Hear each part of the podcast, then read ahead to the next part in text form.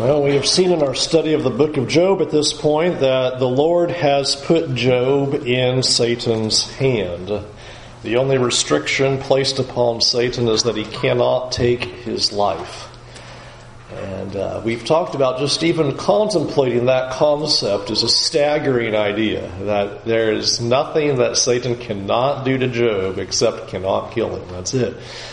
And so Job has lost his possessions. Job has lost his wealth.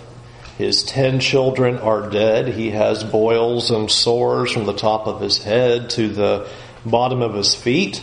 His wife tells him there's no reason to continue living a righteous and blameless life, that he should curse God and die. And he came then to chapter 2 and verse 10, and we read, In all this, Job did not sin with his lips. We would think this would be the end of the account, right? Well done, Job. We were ready to give him the A plus at the end of chapter 1, and then in chapter 2, he is struck even harder than before, and yet still we read glorious words. In all this, Job did not sin with his lips. And so Job has passed the test with flying colors, is what we would say.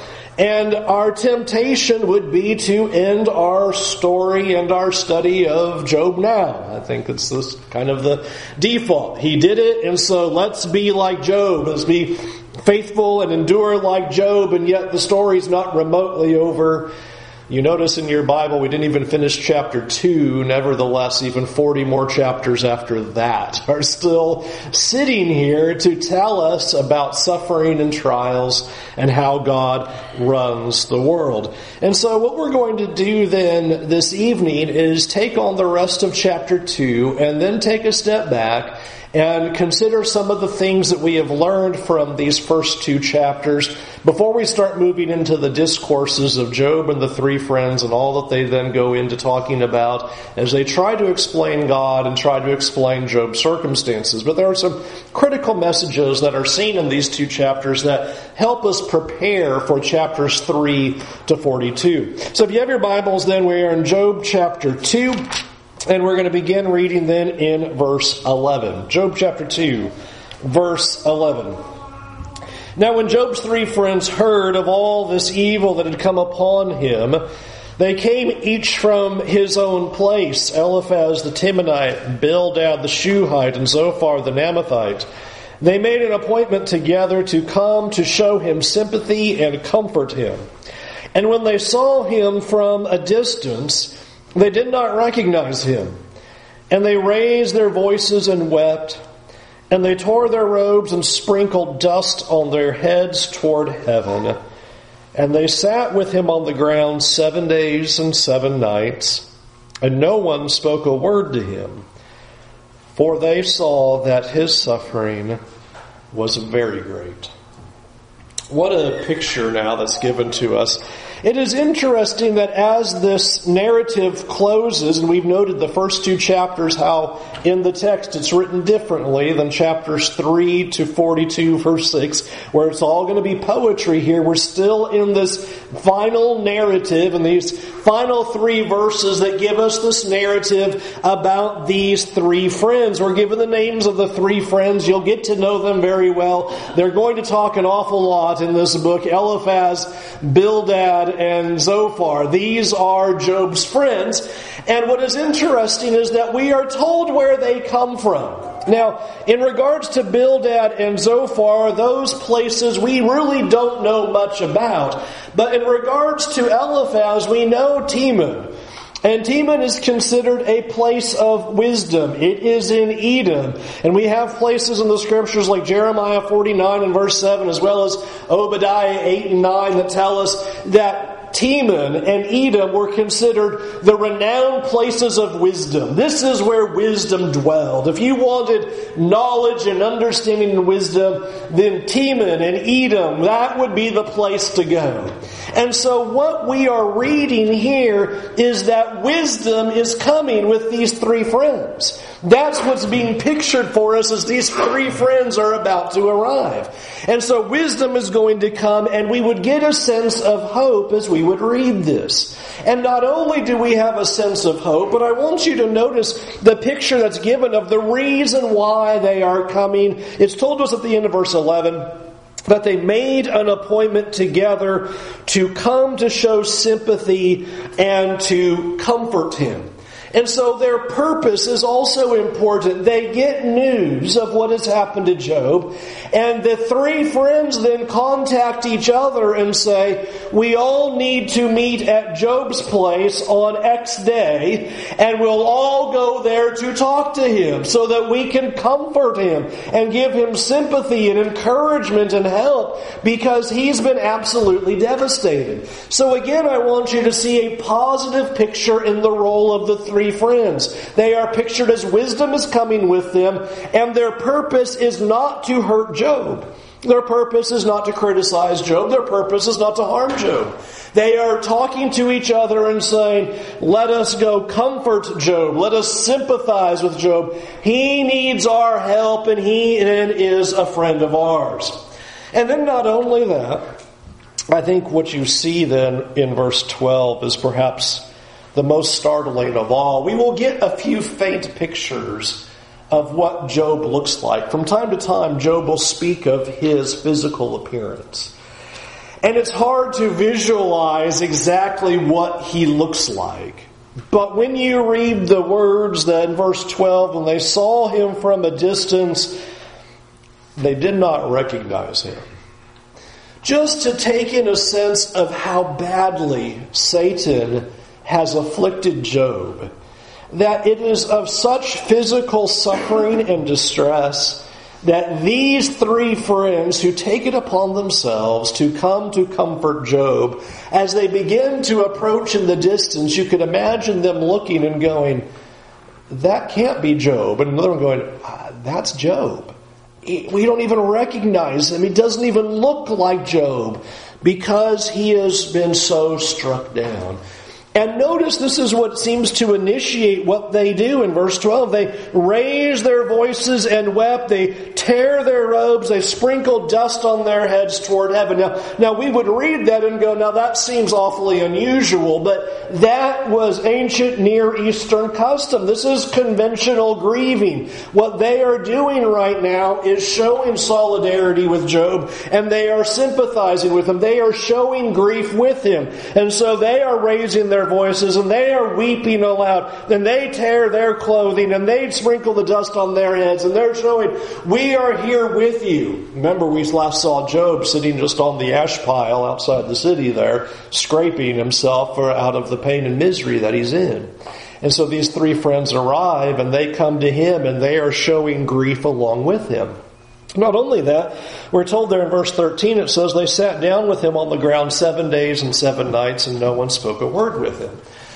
And we read that and we might really be bothered that for seven days they didn't say a word to him and go, now that doesn't seem very nice. I would want you to say something right away. But it is important that we understand culture and context. That also is a cultural thing that you did that you would sit there in silence and allow the afflicted one to speak first, which is how the book of Job opens. It's not until Job speaks first that these three friends will then interact with him. And so this is also conventional grief. They sit there in silence. And you see Ezekiel even do that when he first goes to prophesy to those who are over there in Babylon by the river Chebar. You notice it tells us that for seven days he sat there as well before then he initiates his prophecy. So this is how you mourn. This is how you grieve. And so there is nothing that we are reading about so far in regards to these three friends that would suggest anything harmful or anything sinister. They are comforting Job. They are sympathizing with Job. They are engaging in everything that you would hope your three best friends would do for you if you were in immense suffering. This is how the readers would have heard what is ha- about these three friends. They would have heard they're doing everything appropriate to grieving protocol. And that's what we would want ourselves. Whatever you would have wanted during your mourning and suffering and grieving, these three friends are doing that. And so that is the picture that is given to us as we see what these three friends are, are about to do. So that sets up such an interesting refrain for the book when we now engage what these three friends will say.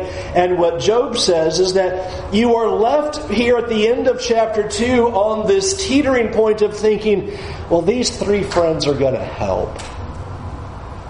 They're here to comfort, they're here for sympathy, they're here to grieve. They're sitting down with Job in the ashes and throwing the dust on their heads, and they are wailing aloud for, for Job because of all that he's lost and all that he has suffered. And they sit there silently and they don't try talking to him. They observe the standard seven days of mourning with him. They're doing everything beautifully. And I hope that colors your t- understanding of when you read later on the things that they say, that everything looks really beautiful in what they're doing. And yet things will certainly turn to the bad as we read about what these three friends will say to Job as these cycles will unfold when we get into chapter 3. But with that rounding out chapter 2, I want us to just reflect on a couple of things that I think are really important that we have seen in this book that we haven't been able to talk about much but are integral to what's about to happen to Job and what is being told to us about Job's life and the things that are uh, uh, happening to him. One of the things that I think is striking that we read about in these first two chapters is this engagement between God and the accuser. Uh, God and Satan in this discussion back and forth over Job. And one of the things that is pretty surprising to read about that is instructive to us is that we learn that God is putting limitations on what Satan is able to do to Job. You'll notice back in chapter 1 and verse 12, we see God telling Satan, Behold, all that he has is in your hand, only against him do not stretch out your hand. And so here is this boundary that is set up that Satan cannot cross. You only can deal with the things that are not about his health or his flesh, but the things that he possesses. Then again, it happens in chapter 2 in verse 6, where we see God say to Job, Behold, he is in your hand only spare his life. And we begin then just to consider that here is God establishing the boundaries of what can happen during the trials that Job experiences.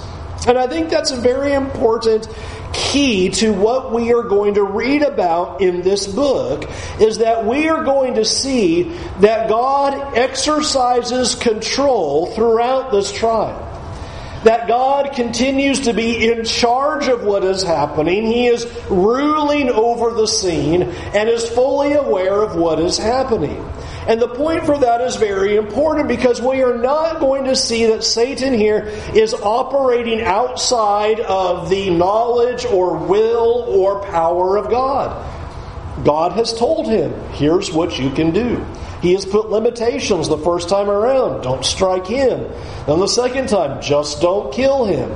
But in all of these things, you see God laying out a limitation of what Satan is able to do. The reason why that is so important in our consideration of trials and how God runs the world and our consideration of suffering is sometimes we may have the temptation to picture that the problem of suffering is here is Satan, and he is afflicting all these righteous people. And what God has to do is come in and kind of undo all that.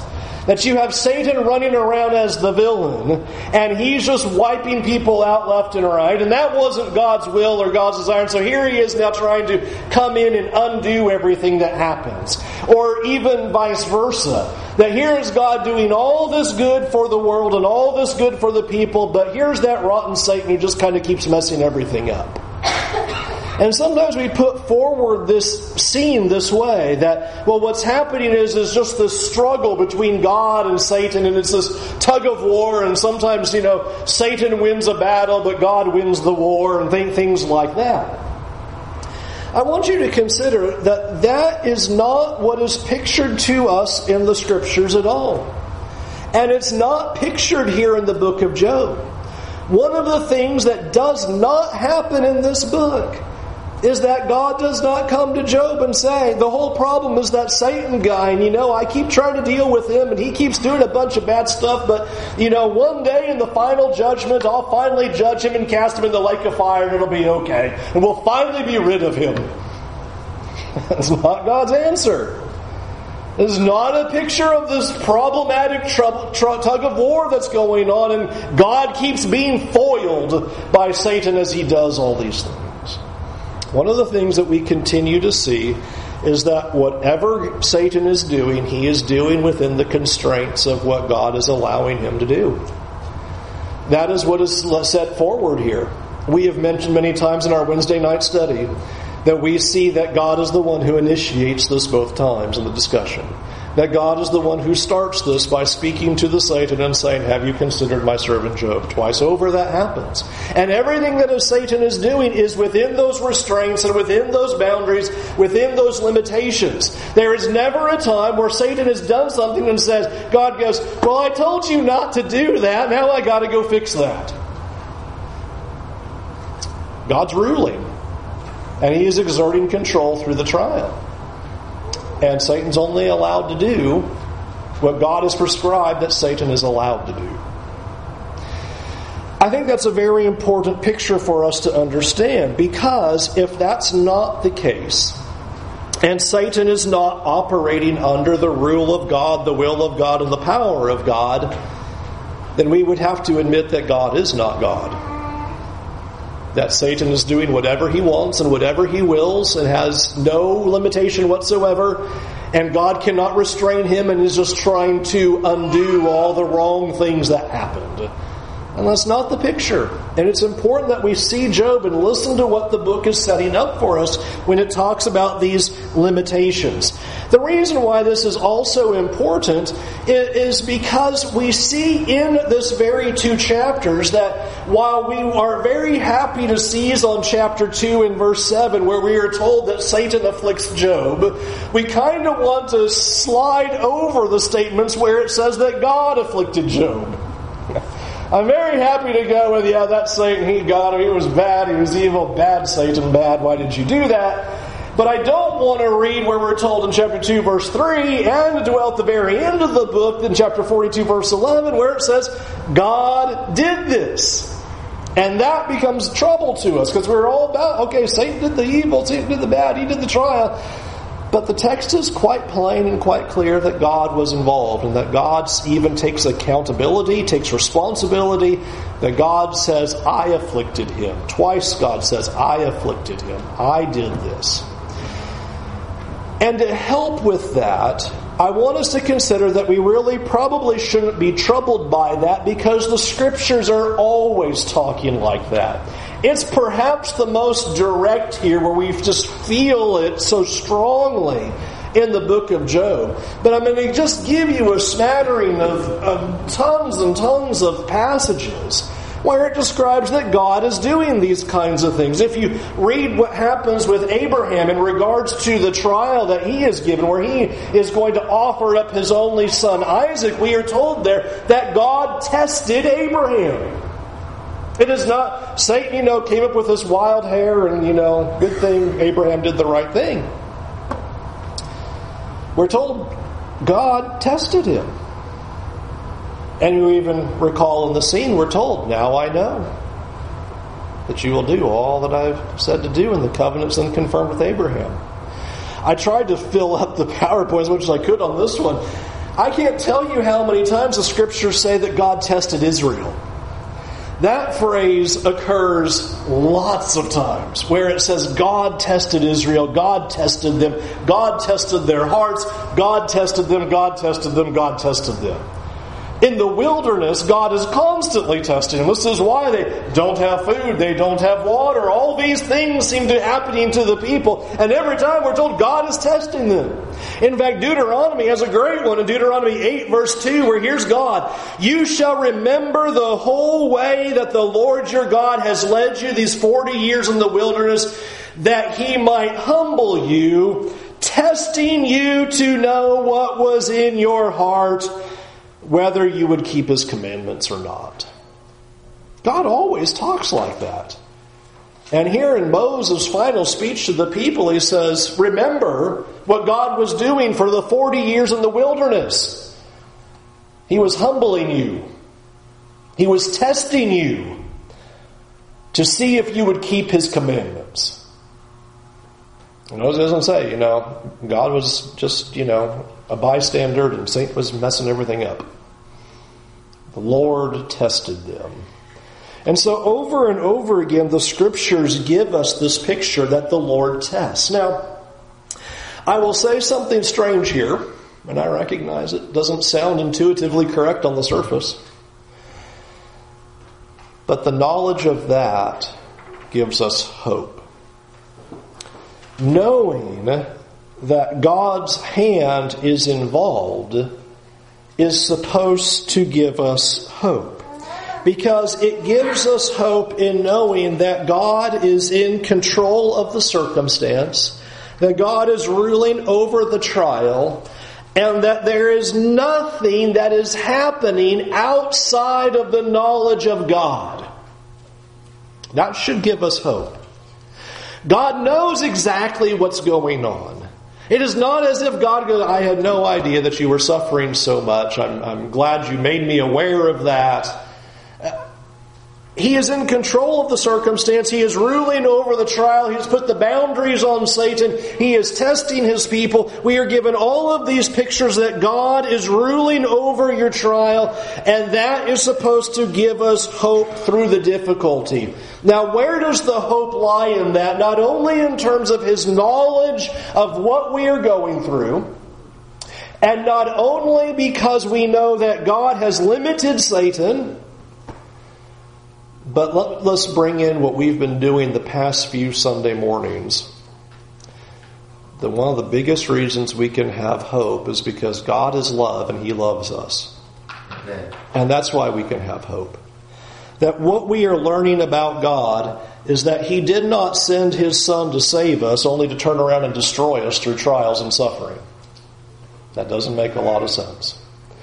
God did not do everything that He could on His part to ensure our salvation and send his only son to die on a cross, only then to decide that he just wants to torment you all the days of your life. That we have a picture of God who is in control of the circumstances, who is aware of what is happening, that there is nothing happening outside of his knowledge, and that Satan is certainly limit, limited by God. That God puts the limitations on what can happen to us, but one of the things that God is constantly talking about, and for sake of time, we don't can't look at all these passages, but you might have a few that just immediately come to your head. How often God is saying faith needs to be tested. James, First Peter, tons of places always telling us your faith needs to be tested. Faith needs to be tested. Faith needs to be tested. And so here is the book of Job setting up for us. There is hope in trials that God loves us, that God puts limitations, that God knows what's going on. He is in control of the trial, that nothing is happening outside of his knowledge, and that he is aware of all of these things, but that faith does need to be tested. And we shouldn't be surprised by that because when we read about these people in the scriptures like Abraham and Moses, we see them tested and tested and tested and tested. And we come to a man like Job a man who is blameless, who is upright, who fears God and turns from evil, and he must be tested. And we must be tested. This is what brings us then to a passage that we might know very well, and I'd like for you to turn over there is 1 Corinthians chapter 10.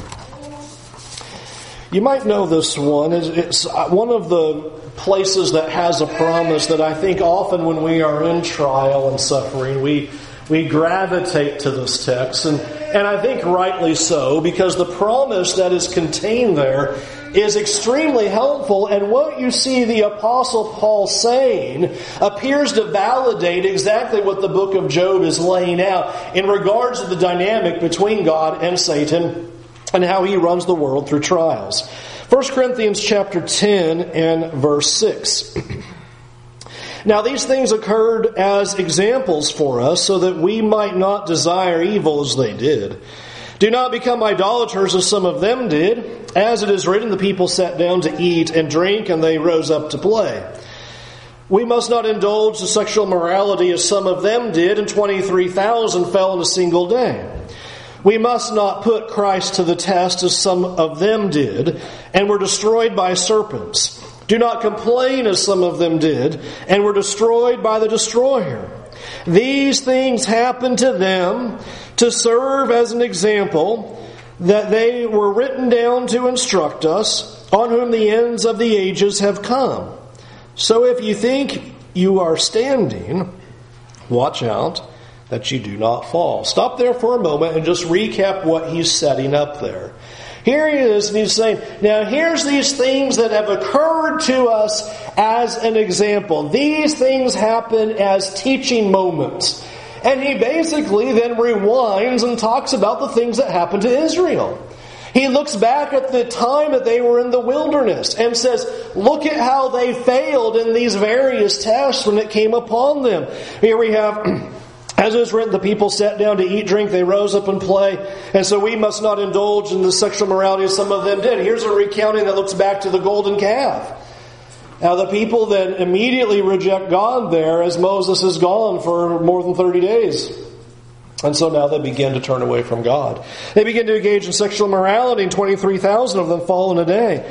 Verse 9, we must not put Christ to the test. Some of them did, were destroyed by serpents. We might remember of that one, and they're grumbling and complaining in the wilderness. And so God sends these poisonous, fiery serpents and begins then to kill them because of their complaining. In verse 10, do not complain as some of them did and were destroyed by the destroyer. That happens quite a few times. We could talk maybe Korah's rebellion that happened. We could even think of Miriam and Aaron and their complaining that happened. We have all kinds of different pictures of how the people complained and complained and complained and received various judgments, and some were even killed, like Korah and his family, being swallowed up in the earth.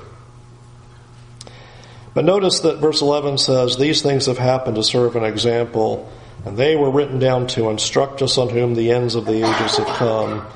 And so if you think you are standing, watch out that you do not fall. Now watch what happens in verse 13. No testing has overtaken you that is not common to everyone. God is faithful. He will not let you be tested beyond your strength, but with the testing, He will also provide the way out so that you may be able to endure it. So, after speaking about the testing of Israel, and we already noted how often the scriptures say Israel was tested, Israel was tested. God put them to the test. God put them to the test. And now here is this picture of here are the tests that Israel experienced in the wilderness, and they failed the test. And Paul is warning and saying, These things serve as an example to us that we will not fall like they fell. Verses 11 and 12. Don't stumble like they stumbled. And then you are given this promise verse. Now, most translations, many of the translations will read, No temptation has overtaken you that is not common to everyone. He will not let you be tempted beyond your strength. It's important to note this word gets translated either direction. That's why some translations read trial, some read temptation. Here's how broad this word is it just means to put to the test to prove. when you read of a temptation or a trial, depending upon your English translation, in the New Testament, it is the same Greek word, and it is always just means to put to the test to prove.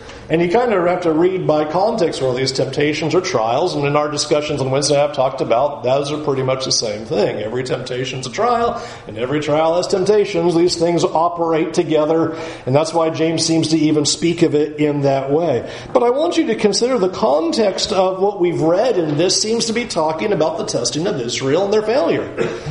And so, testing and trial should not be excluded from the idea of what is being promised here. It's not just simply there's going to be a temptation in front of you and there's a way to avoid the temptation. But notice that there's a beautiful picture of what God says He is able to do. That there is this promise that is given to us in regards to trials and temptations that they are limited so as to not be beyond what we are able to handle.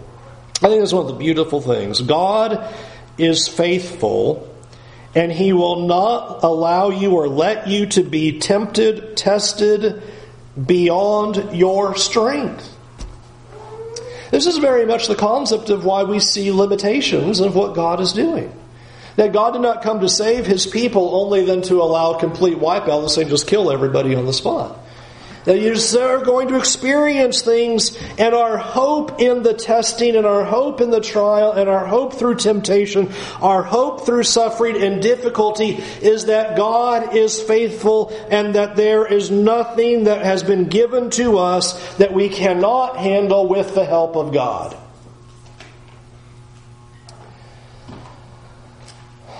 And I know that in the midst of suffering, temptations, trials, and difficulties, it doesn't feel like that. It doesn't feel like that. I don't know that we've ever come into any kind of suffering or trial or difficulty and said, Oh, that's easy. I know how to get through that. God is faithful and He's put limits and this one's a very teeny hurdle that I will just simply walk over and continue on. No trial feels like that. Every trial, every difficulty, every true amount of suffering feels insurmountable. It feels crushing. It feels devastating, life altering ruin is what it feels like. The depths of the darkness of the trial is often the most crushing part. Lord willing, next week we're going to read chapter 3 and we'll be able to identify with the feelings of Job.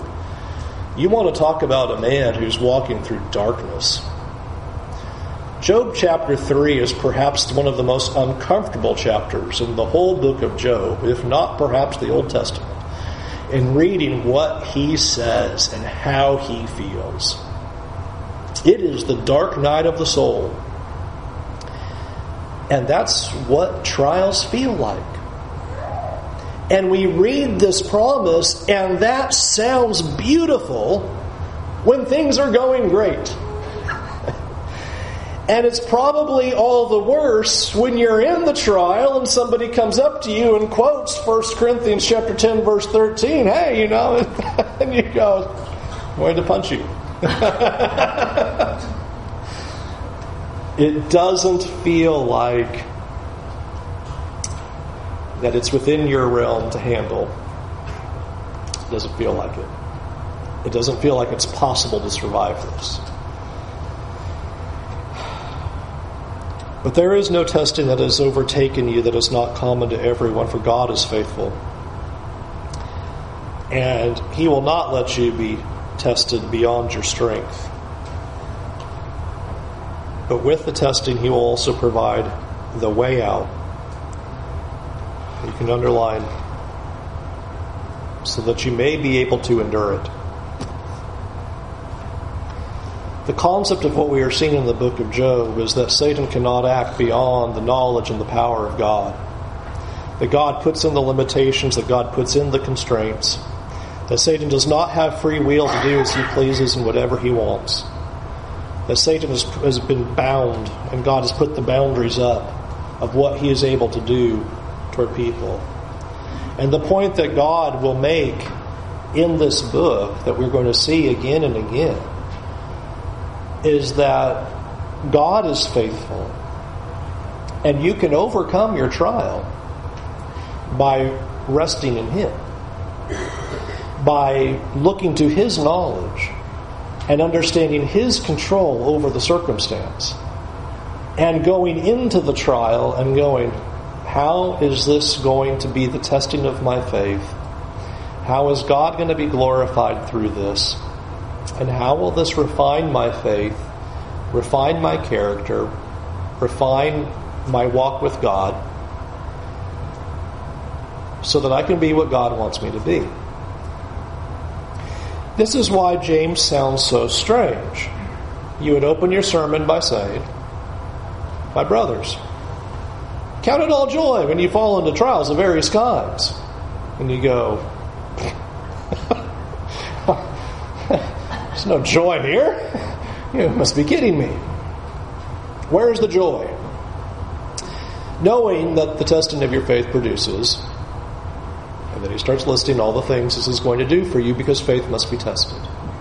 And that God has put boundaries on these things so that your faith would be tested in the way that a loving father would know how to test.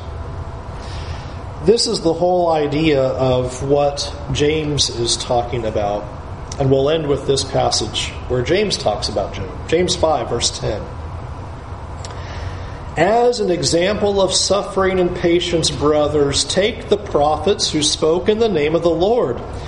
Behold, we consider those blessed who remain steadfast. Notice what he points out about the prophets. They were examples of suffering, they were examples of patience. Just wait till we get a little further into Jeremiah. Unbelievable suffering. And he says, So take them because we consider them blessed because they remain steadfast. You have heard of the steadfastness of Job. You have seen the purpose of the Lord, how the Lord is compassionate and merciful. Have you ever put those two together? You have heard of the steadfastness of Job. Okay, yep, we have. Here we are right in the middle of it, blown away by Job. Two chapters, unbelievable. How'd he do it? Can't believe what he did. Did not sin. Amazing. You have seen the purpose of the Lord. Okay, I think we're getting that right now. Right? Trials have purpose. Faith must be tested. How the Lord is compassionate and merciful. Now there's the disconnect. Right? That's where you just unplugged and went, how is he compassionate and merciful? You have seen the steadfastness of Job, and you see the purpose of the Lord in Job, and you see how God is compassionate and merciful. And I think this is one of the primary ways you see it. Is that God rules over trials. He rules over suffering. He is not unaware of what Job is going through. He has put the limitations up to Satan and said, You only can do this and no further. And God knows how this is going to play out and what God needs to do for Job. This is why you get this picture. So be steadfast, see the purpose of God, and know He's compassionate and merciful. The, James could look at all that we're going to see in the book of Job, and he can draw three quick conclusions about your trials. Don't give up, stay steadfast. See God's purpose. The testing of your faith produces what we need to become what God wants us to be. And see the compassion and mercy of God he is not unaware of what you're going through. He loves you. He cares for you. He has put limitations on the trials. And He is there for you every step of the way. Amen. Book of Job. It's going to hurt some of the things we're going to read about. Some of the things that we learn about the challenge of trials. But hold on to these three things that we glean from these first two chapters of Job. That all that we are about to read as it unfolds, God is there. God is ruling over this. He is in charge over this. And that is to give us hope that in your difficulty, in your suffering, and in your trial, God knows, He cares, He will carry you through. Or sing a song, we invite you to come to Jesus. To see we have a loving, gracious God who walks with us every step of the way, who gives us hope in trials.